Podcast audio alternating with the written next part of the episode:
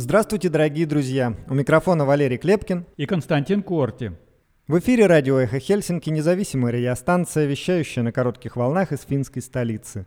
Мы были созданы в ноябре прошлого года по инициативе шведского интернет-провайдера Банхов как партнеры радио «Эхо Стокгольма, начавшего свою работу вскоре после развязывания российской агрессии против независимой Украины. Сегодня 26 января 2024 года. Полномасштабная война продолжается уже 702 дня. Эхо Хельсинки в эфире по вторникам, четвергам и субботам на коротких волнах в диапазоне 31 метра, частота 9670 кГц, в 11 вечера по Киеву и в полночь по Москве.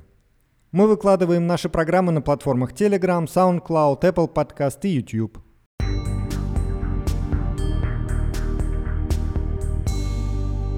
Сегодня в нашем выпуске. Так принято в России, но не в Финляндии. Оля Рен упрекает Стубба – Накал страстей на финишной прямой президентских выборов. Если идет чересчур искрометная реклама, разоблачение или что-то предельно эмоциональное, то людям следует быть особенно критичными, предупреждает эксперт по безопасности о спонтанном выборе при голосовании. Профсоюзы почтальонов и пищевиков присоединятся к забастовке начала февраля. Вести с восточной границы. 18 просителей убежища задержана при нелегальном переходе границы. Новый пакет военной помощи Украине от Бундесвера. Почти половина потерь в российских войсках идет из числа тех, кто до 24 февраля 2022 года был гражданским. BBC и издание «Медиазона» подсчитывают потери со стороны России. В России резко подорожали ритуальные услуги. Фабрика троллей никуда не делась. МИД Германии раскрыл в соцсети X российскую кампанию по дезинформации. Слуга Путина сидит за нашим столом в Европейском Совете, блокируя помощь Украине. Немецкая евродепутатка от «Зеленых» Терри Райнтке об Орбане. Интервью сооснователя форума «Свободной России» Ивана Тютрина из поездки по Украине о вине за Бучу и агентах ГРУ среди оппозиции. Российские депутаты с антивоенной позиции наводят мосты с коллегами из Финляндии.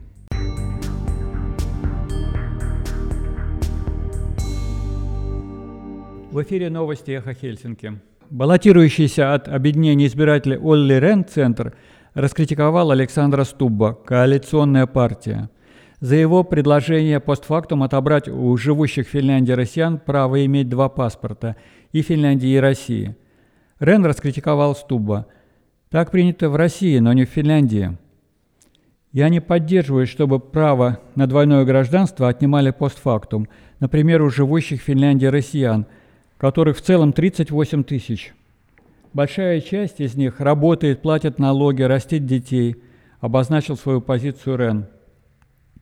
Конечно, если, если кто-то активно участвует в поддержке путинской войны, то у нас существует законодательство, согласно которому гражданство может быть аннулировано из-за террористических преступлений или госизмены.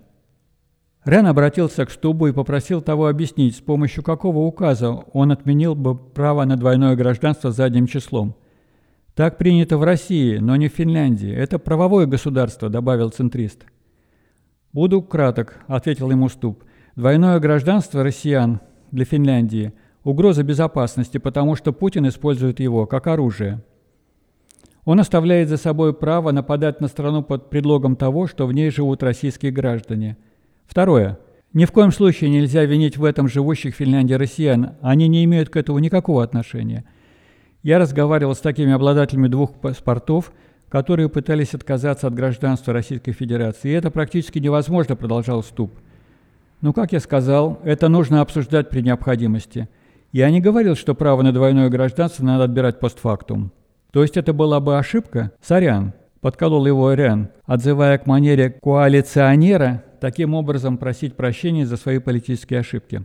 Юта Урпилайнен, социал-демократическая партия, уже критиковавшая ранее Стубу за его позицию, присоединилась к Рену.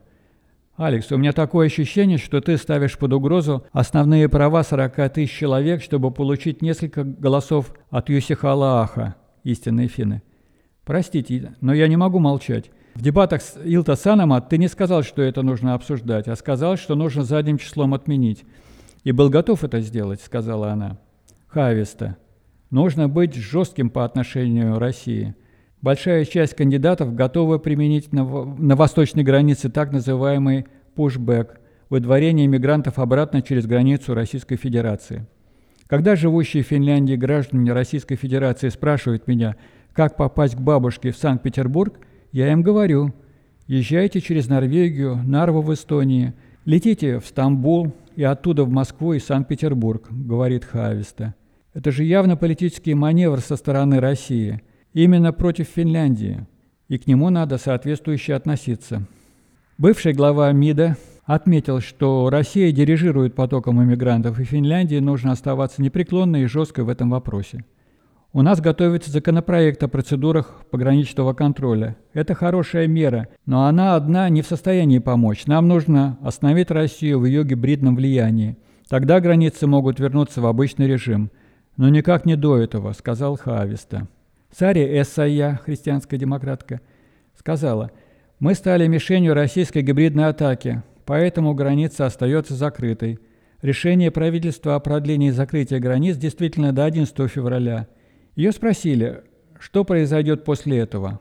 В данный момент правительство готовит меры, с помощью которых мы можем реагировать на ситуацию в дальнейшем. Наш посыл чрезвычайно ясен. Мы стали мишенью российской гибридной атаки, поэтому граница останется закрытой. Но хочу отметить, что нам нужны меры на уровне Финляндии и Европейского Союза, а также обновление Женевской конвенции, сказал министр. САИА напомнила, что граница Финляндии – это также границы Шенгенской зоны Европейского Союза, и Финляндия заручилась поддержкой последнего в вопросе закрытия границы. Мика Алтала. Нужно разделять политику Путина и россиян. Одной из тем дискуссий кандидатов в президенты стала борьба с расизмом. По мнению Юси Халааха, понятие «расизм» неверно применяется в Финляндии. Очевидно, что расизм существует, и что это неправильно, и что он есть особенно в отсталых обществах, сказал Юсих Аллаха. Наше законодательство находится в, в, на хорошем уровне, и у нас равенство в обществе, сказала Эссая, как сказала Эссая. Проблема, наверное, в том, что расизмом в Финляндии называется все, что связано с негативной риторикой в адрес миграции или определенными видами миграции. Но это негативная риторика, реакция на то, как определенная группа мигрантов проявляет себя в этом обществе. На мой взгляд, это здоровая реакция, резюмировал Халааха. Мику Алтала, баллотирующегося от объединения избирателей, попросили назвать одно средство, с помощью которого президент может бороться с расизмом. Когда ездишь по Финляндии, слышишь различные мнения, и когда слушаешь этих людей, можно стремиться улучшить их отношение к другим группам. Например, когда говорят о россиянах в определенном ключе, можно поправить, что нельзя использовать определенное слово, которое заклеймит россиян через призму политики Путина. Нужно разделять эти вещи. И люди обычно слушают. Финляндия – это не та страна, где люди не слушают. Особенно президента, когда он берется высказываться по определенной теме, ответил Алтала.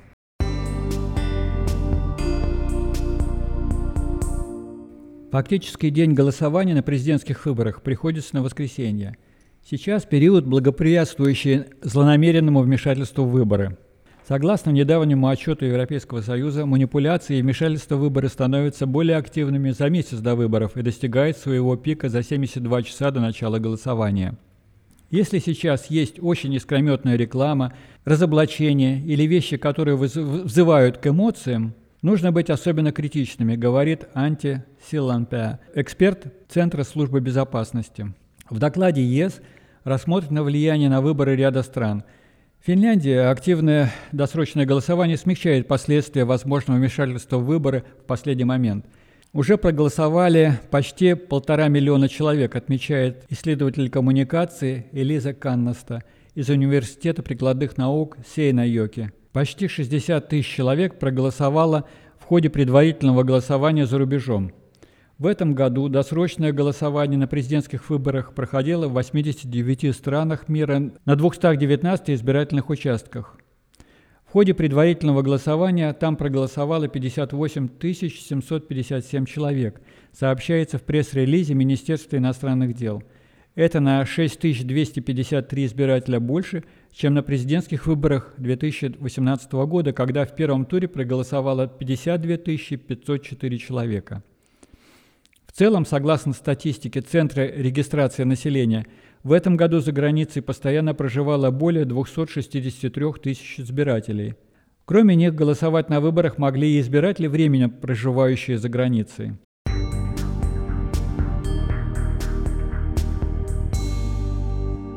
Профсоюз работников почты и логистики ПАО объявил о масштабной политической акции протеста. ПАО присоединяется к политической забастовке, о которой мы уже сообщали. Она продлится два дня с 1 по 2 февраля и затронет около 10 тысяч работников. Акция протеста не коснется логистических операций, связанных со здоровьем и безопасностью. В сообщении профсоюза говорится, что посредством забастовки ПАО выражает протест радикальному ухудшению условий труда, сокращению пособий по безработице и ограничению права на забастовку. Профсоюз пищевиков Финляндии СЭЛ также объявил о своем участии в этой акции. Ранее об участии в политических забастовках начала февраля объявили профсоюзы в сфере промышленности, транспорта и соцздрава.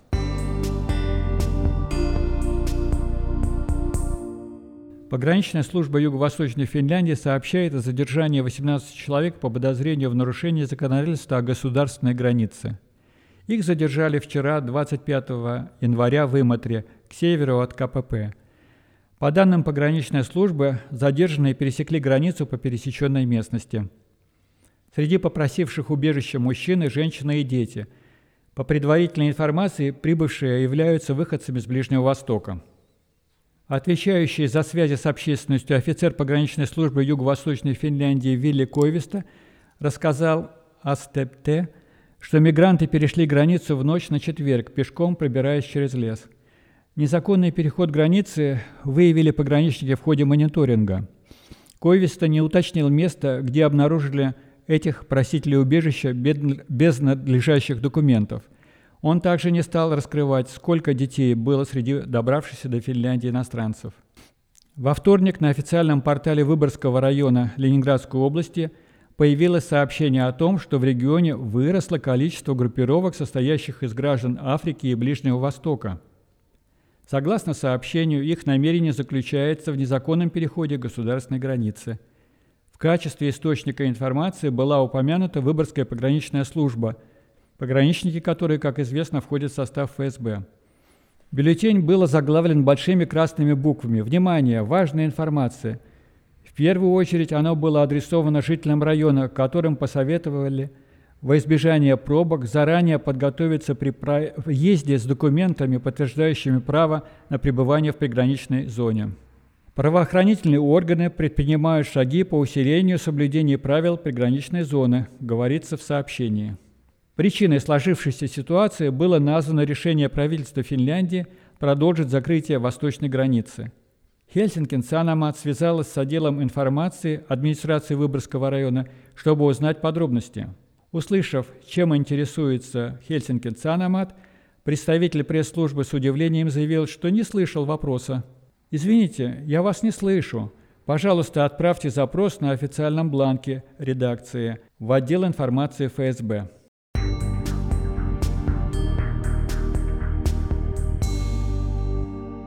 Бундесвер готовит новый пакет военной помощи Украине.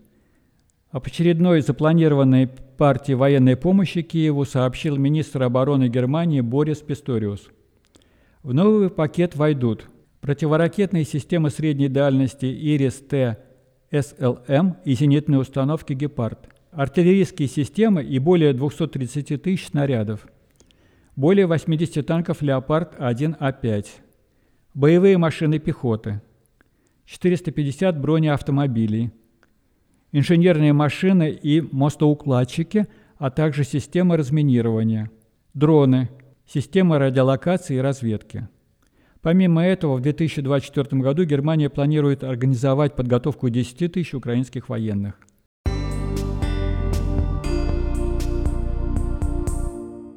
BBC совместно с изданием «Медиазона» и командой волонтеров удалось установить имена 43 014 российских военных, погибших в войне в Украине с февраля 2022 года. Несмотря на отсутствие новостей о значимых изменениях линии фронта, российская сторона продолжает нести большие потери. За последние две недели BBC удалось подтвердить гибель еще 1283 российских военных – Цифры потерь существенно превышают средние показатели 2022 года.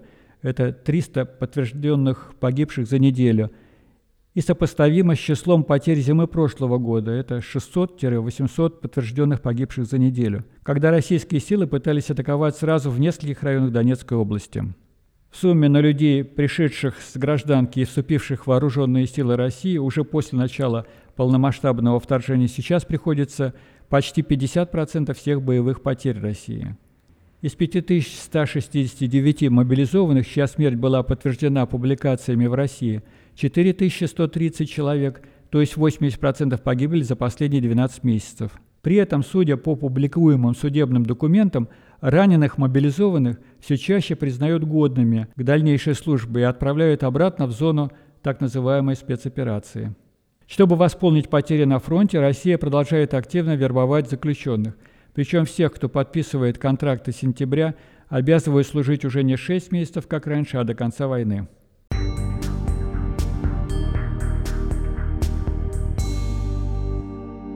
За два года агрессии против Украины в России резко выросли цены на ритуальные услуги.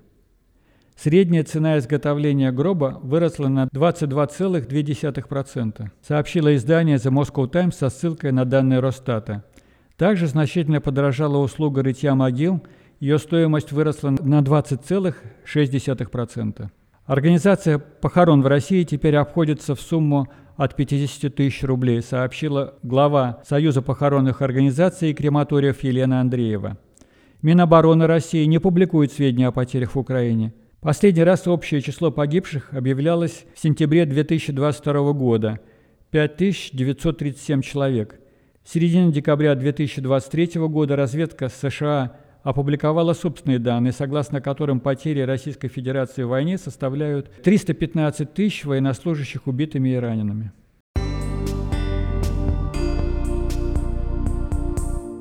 МИД Германии раскрыл российскую кампанию по дезинформации в соцсети X. Как сообщает немецкий еженедельник Der Spiegel, всего за месяц около 50 тысяч фейковых аккаунтов опубликовали более 1 миллиона твитов на немецком языке, в которых осуждают поддержку Украины со стороны правительства ФРГ. Правительство ФРГ якобы пренебрегает собственным населением. Издание ссылается на некий секретный отчет и указывает, что речь идет о систематической российской кампании по дезинформации.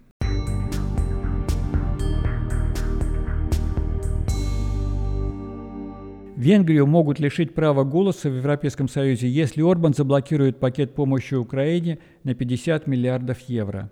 На саммите стран Евросоюза 1 февраля пройдет голосование по поводу финансовой поддержки Украины – Пятеро европейских чиновников и дипломатов заявили, что готовы воспользоваться седьмой статьей договора Европейского Союза и лишить Будапешт права голоса, так как это ставит под опасность Украину, страну-кандидата на вступление в Европейский Союз. Возможность лишения Венгрии права голоса обсуждалась 7 января в ходе дебатов в Европарламенте. Как заявила тогда немецкий евродепутат от «Зеленых» Терри Райнтке, пока Украина борется за свободу граждан Европейского Союза, слуга Путина сидит за нашим столом в Европейском Совете и блокирует нашу поддержку Украине на этом решающем этапе.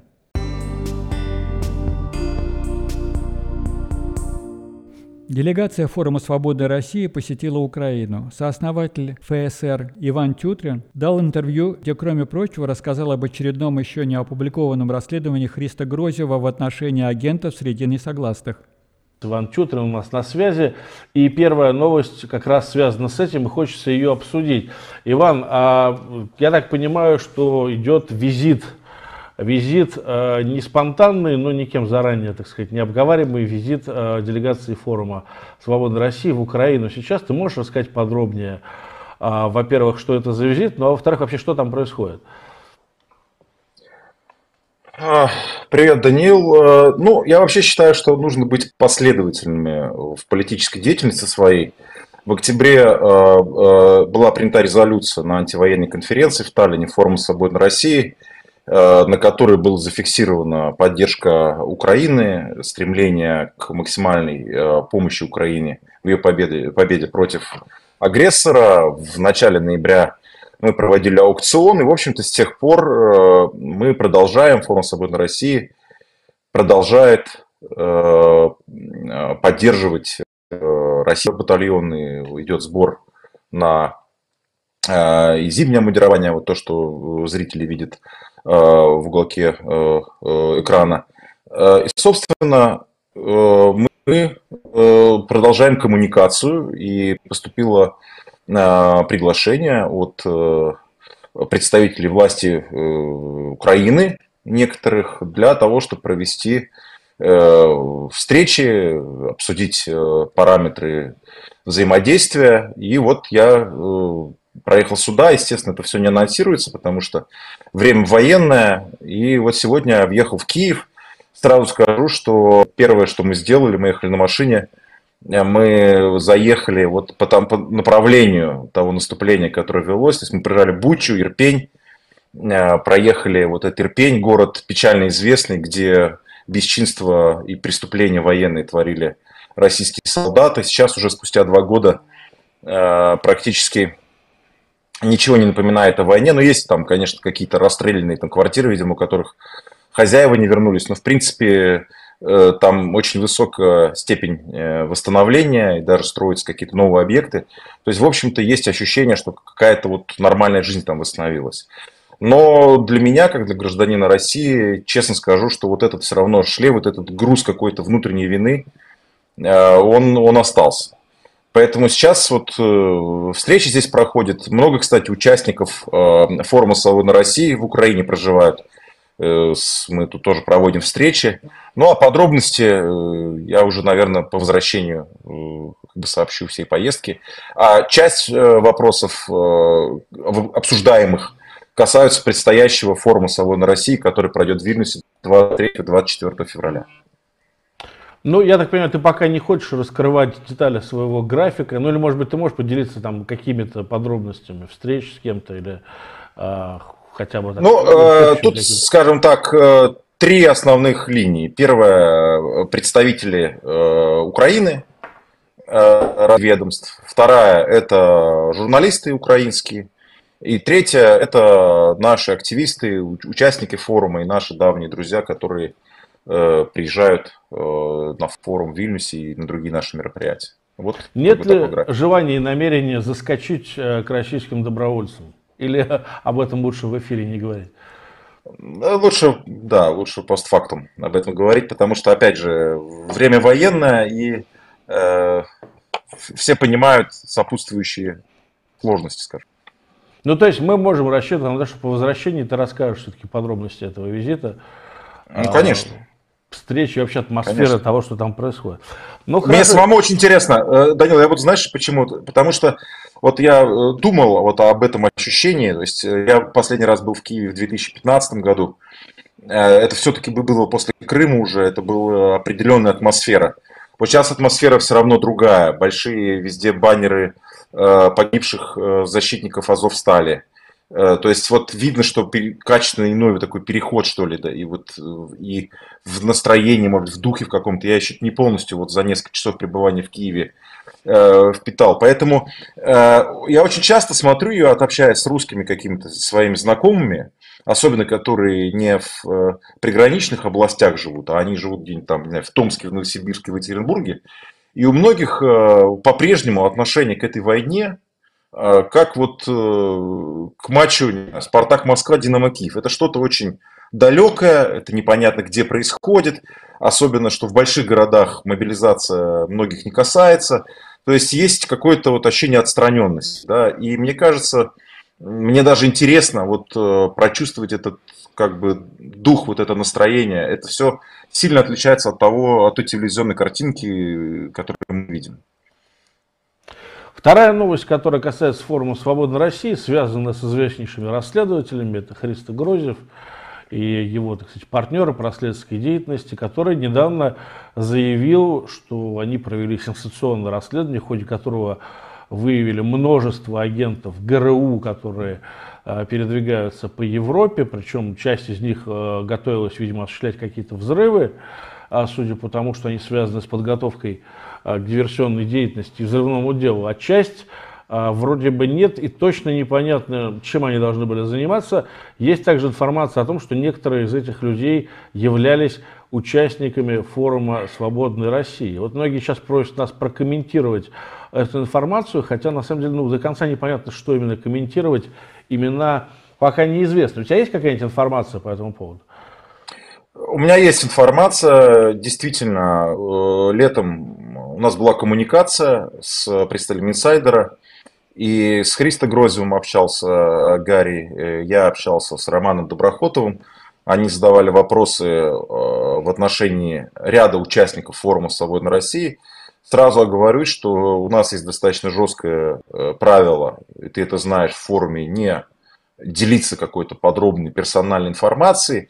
Это даже у нас в уставе записано было изначально. Но только если это не касается вопросов безопасности. И часто мы были вынуждены еще тогда, вот начало основания форума, а это 2016 год, часто мы были вынуждены принимать решения, которые многим не нравились, но они основывались на той информации, оперативной информации в том числе, которую мы получали и, соображений безопасности всех участников, спикеров там, и э, э, граждан Республики Литвы, Литовской Республики, мы многим участникам отказывали. Ты помнишь, что часто это сопровождалось там, какими-то скандалами, еще чем-то. Так вот, э, шли расследования, мы были в курсе этого, э, задавали вопросы относительно участия или неучастия тех или иных э, значит, э, активистов, которые приезжали из России, сразу скажу, и сегодня, ну, после того, как я прослушал это интервью Христа Грозева, написал э, роман Доброход, то тот сказал, что скоро будет опубликовано полное расследование, после которого э, журналист-инсайдер ответит на все вопросы. Что касаемо того, э, тех персонажей, которых мы знаем, э, я могу сказать так, что это три человека фигурировали с высокой долей вероятности. Они окажутся в том списке, который будет опубликован, mm-hmm. в том расследовании, которое будет опубликовано. Первое и важное, что после 2018 года, то есть в постковидное время, эти люди не приезжали э, на э, мероприятия форума никуда. То есть у нас все равно определенный элемент отсечения, даже без той информации, которая вот сейчас поступила, он у нас присутствовал. У нас есть свои меры э, предосторожности, скажем так. И отчасти поэтому из-за вот угрозы инфильтрации, из-за невозможности должным образом контролировать безопасность наших участников наших мероприятий, мы приняли э, решение о недопуске участников из России к мероприятиям форума «Свободной России». Ты тоже помнишь, что это вызвало, в общем, волну критики, э, значит, дискредитации, но все равно есть система приоритетов, где безопасность занимает достаточно э, высокое, высокое место. Это не первый случай, кстати, расследования Несколько лет назад они опубликовали э, исследование, и утверждалось в нем, что э, значит, э, Николай Николаев, достаточно известный активист, он э, сотрудничал с ФСБ Российской Федерации.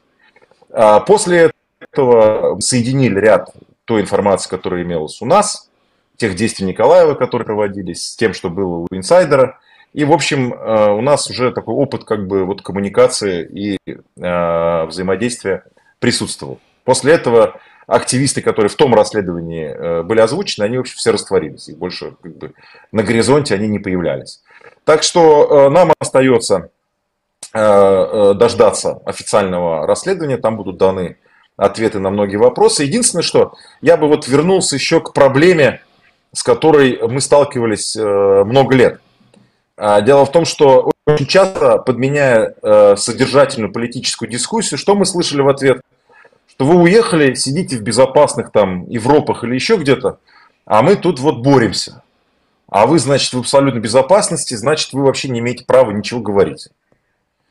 Ну вот э, это расследование инсайдера на самом деле даст ответы вот этим людям, которые затыкали рот вынужденным иммигрантам, которые не за колбасой поехали, которые поехали э, от э, прямых преследователей, от преследователей, от уголовных сроков, и хочу обратить внимание, что вот расследование, то, о чем говорится, это относится к 18 году. 18 там, и даже до этого, может быть, 19 год.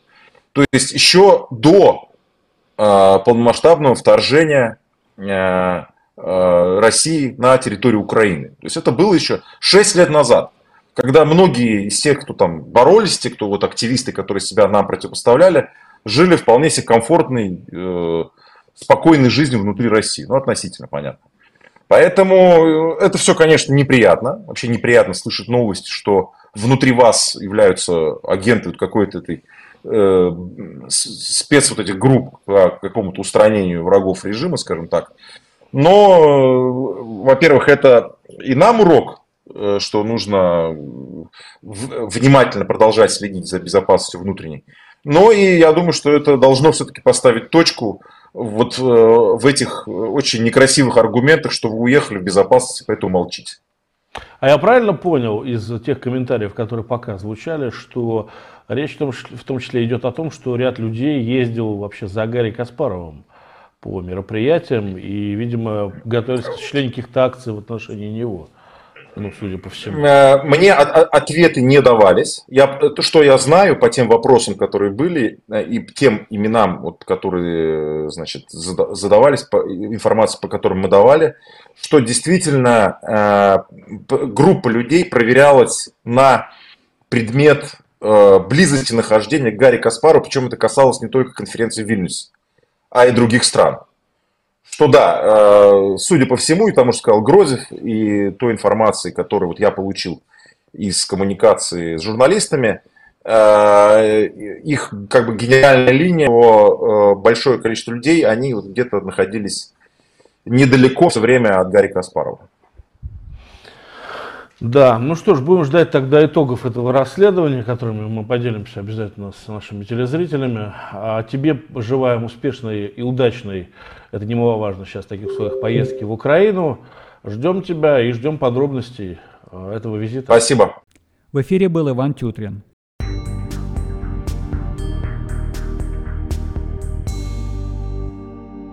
Российские депутаты с антивоенной позиции наводят мосты с коллегами из Финляндии.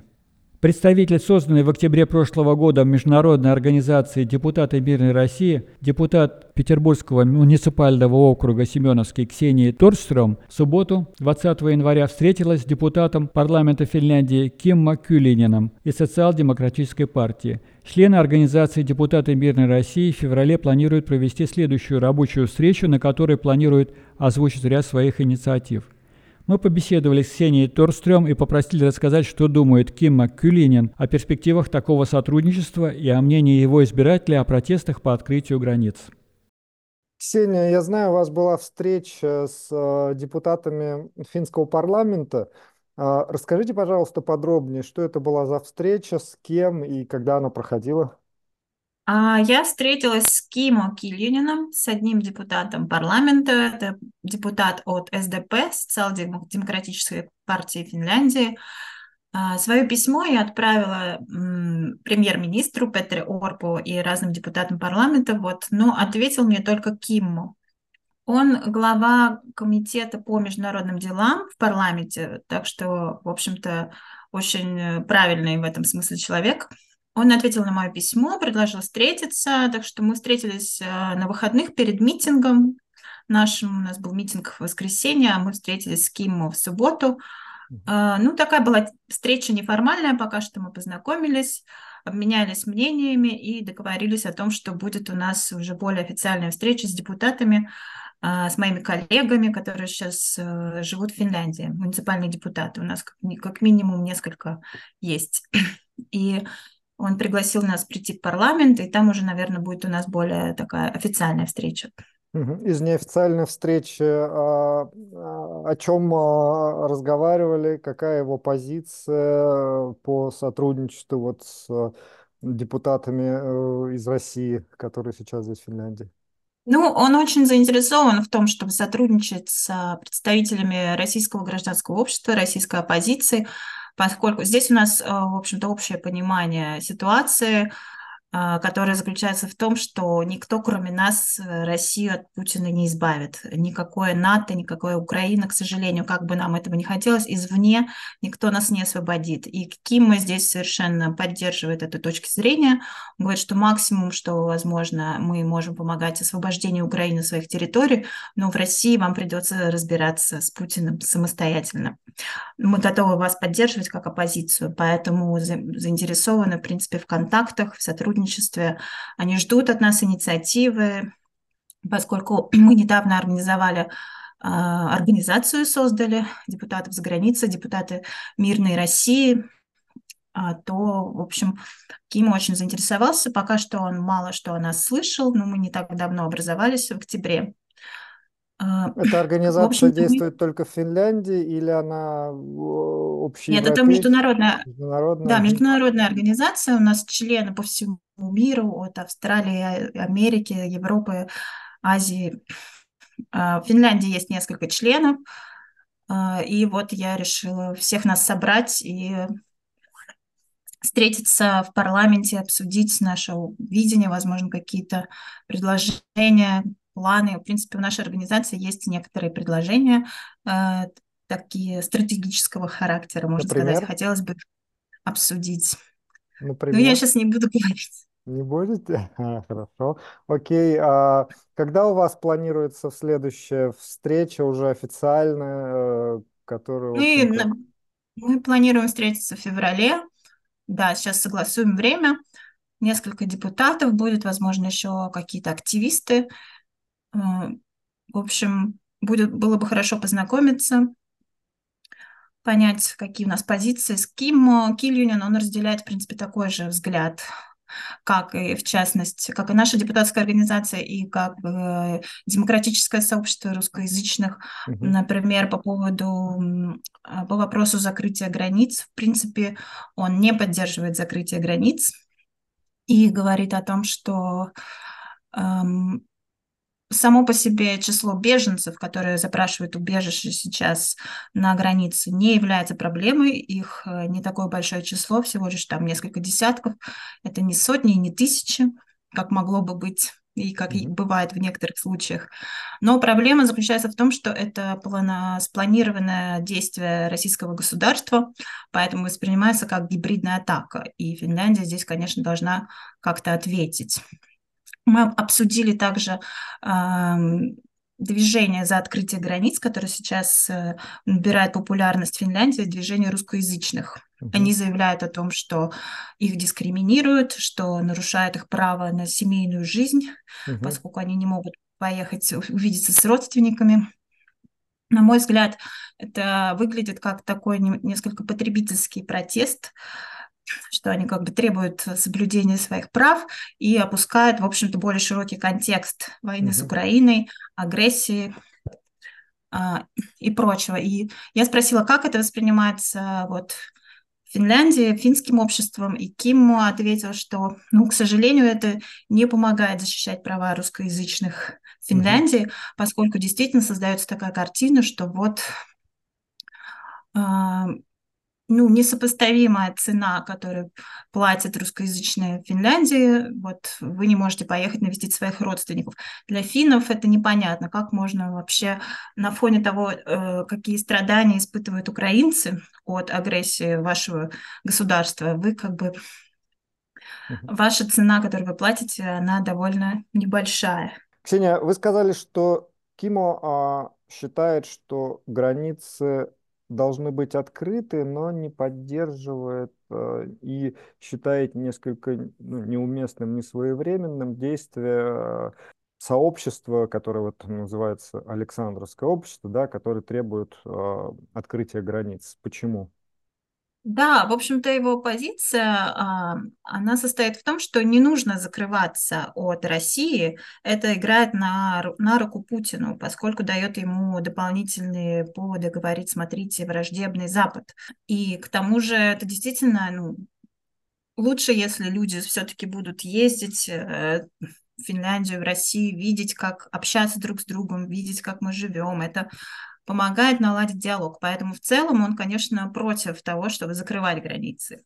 Но реагировать как-то финское государство должно на гибридную атаку, потому что это действительно серьезная когда одно правительство одной страны совершает недружественные действия по отношению к другой, тем более мы видели уже примеры, а, как это делал Лукашенко и, и Польша. Поэтому мы уже примерно знаем, что это такое, как это организовано. Есть все доказательства, что это было спланировано российским правительством. В то же время движение за открытие границ, которое сейчас набирает популярность, а, финнам и самому Киму не очень нравится, потому что это звучит как а, нам все равно на вашу безопасность, откройте границы, нам неудобно. Хотя есть возможность поехать через Эстонию, то есть люди, э, выглядит это так, что люди ставят свое удобство выше вопросов безопасности Финляндии и выше как бы вопросов справедливости, агрессии, военной агрессии России по отношению к Украине, поскольку они вообще это не упоминают. В принципе, как я поняла, они не поддерживают Путина, на самом деле, просто они занимаются такой самоцензурой и предпочитают не высказываться ничего против войны Путина, чтобы у них не возникло проблем, когда они когда-нибудь все-таки поедут в Россию к своим mm-hmm. родственникам. И Киму сказал, «Э, я, в принципе, поддерживаю открытие границ каким-либо образом, но ваша риторика здесь могла бы быть более а, разумный и больше нравится финнам в плане, если бы вы говорили, что откройте границы не потому, что мы хотим ездить, ездить к родственникам, и вы нас дискриминируете, а, например, вы бы говорили, что у нас тогда будет больше возможностей э, взаимодействовать с гражданским обществом в России, и у нас, как у российской оппозиции, будет больше возможностей и инструментов влиять на политику внутри страны. Тогда этот бы месседж э, воспринимался гораздо лучше и понятнее, и более более адекватной обстановке. Но проблема в том, что это движение за открытие границ, они не являются никакой оппозицией Путину. Они вообще его не упоминают, как раз для того, чтобы избежать проблем.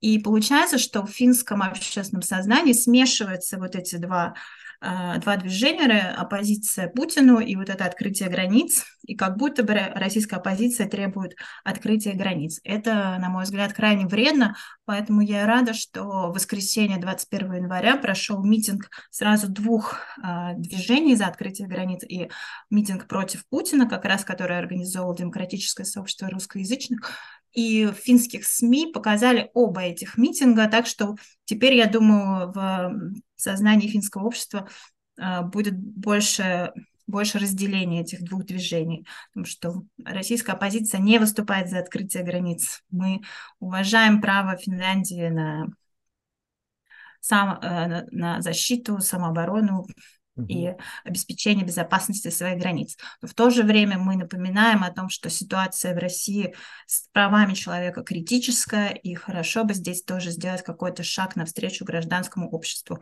И приятно было, что вот Кима Киллинен, глава комитета по иностранным делам в парламенте, он разделяет эту позицию. И здесь у нас такое общее, общая база, так сказать. Поэтому мы можем дальше взаимодействовать, э, искать какие-то методы из сферы сотрудничества. Они в этом очень даже заинтересованы.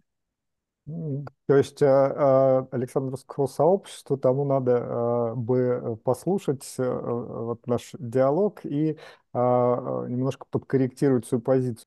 Ну, в том-то дело, что они не могут добавить этой ясности, поскольку их протест не политический, и они хотят, в общем-то, они хотят решить конкретную задачу своего удобства, чтобы им было удобно ездить, поэтому они хотят привлечь как можно большее число людей, в том числе тех, кто поддерживает Путина, и кому, кому все равно на эту войну, в общем, с разными политическими взглядами, они так и говорят, что у нас разные э, люди, поэтому у нас запрещены высказывания о политике в их чате, насколько я знаю, хотя я так и не смогла вступить в их чат, почему-то вот у них нет от открытости для всех, по крайней мере для меня, и вот я знаю для Ирины Висико, для нас поставлены какие-то барьеры изначальные, вот мы не смогли даже присоединиться к их чату, но мне рассказали, что в правилах у них там запрещено обсуждение политики, поэтому это не политический протест, и, в общем-то, он воспринимается таким, какой он есть. И а, сейчас это... странно, когда есть политическая причина, причем очевидная политическая причина,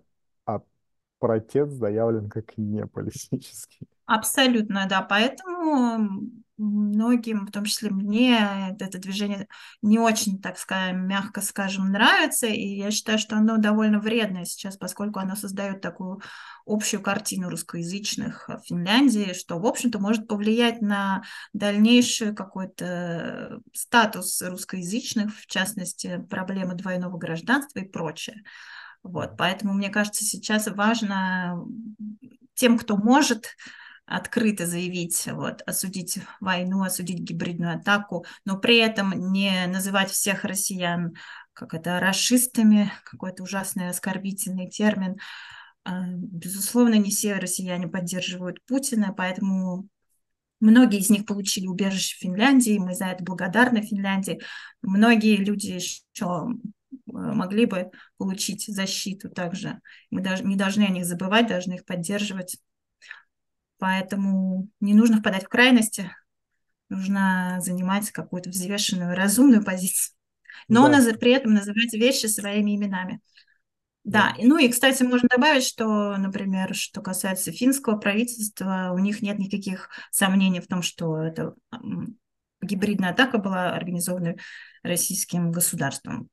А Поэтому поднимался, он... да, а какой-либо вопрос, может быть, э, раз не озвучиваете планы, но я уточню, а относительно, ну, скажем, предоставления гуманитарных виз, а, либо а, каких-то, ну, не представительских, но хотя бы а, режима содействия русскоязычным, именно россиянам, покинувшим Россию из-за угрозы быть арестованным за свою а, общественную деятельность, антивоенную позицию, антипутинскую деятельность? Или это никак не обсуждалось? Да, да, в своем письме я написала, в общем-то, мне показалось важным заявить э, вот, позицию, которая есть у меня и которую разделяет демократическое сообщество русскоязычных на фоне заявленных довольно радикальных позиций. Первое э, – это то, что откройте границы, нас дискриминируют.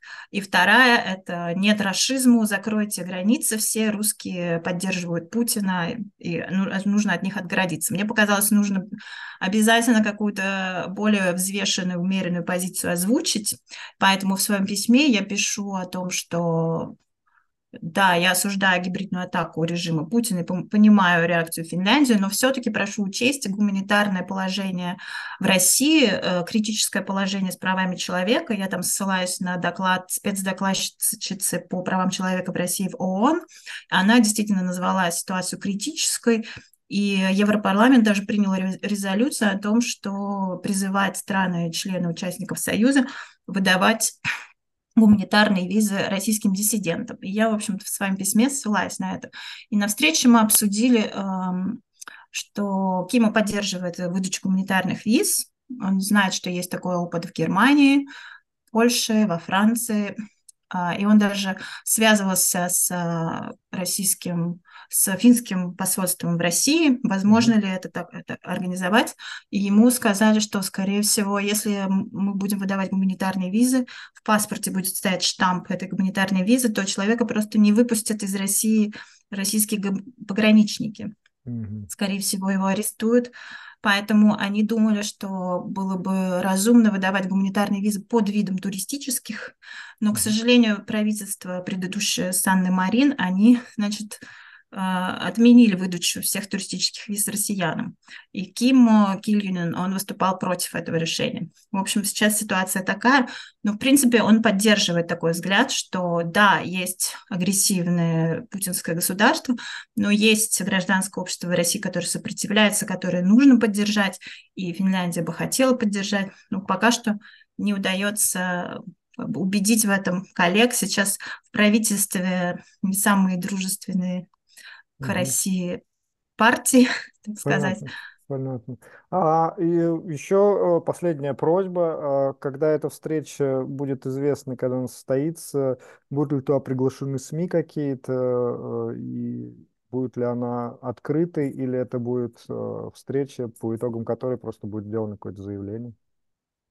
Я не думаю, что будут какие-то СМИ, но мы потом вполне расскажем, я думаю, журналистам, если будет интерес, Конечно, Я думаю, было. это скорее будет такая рабочая встреча. А, Понял, хорошо. Спасибо большое, а, что уделили время. А, До свидания.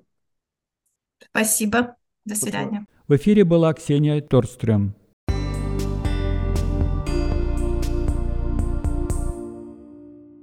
Наша сегодняшняя программа подошла к концу. Напомню, что «Эхо Хельсинки» в эфире по вторникам, четвергам и субботам на коротких волнах в диапазоне 31 метра на частоте 9670 кГц в 11 вечера по Киеву и в полночь по Москве.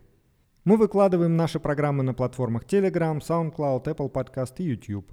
Всего вам доброго и до новых встреч в эфире. С вами были Валерий Клепкин и Константин Куорти. До свидания. До свидания.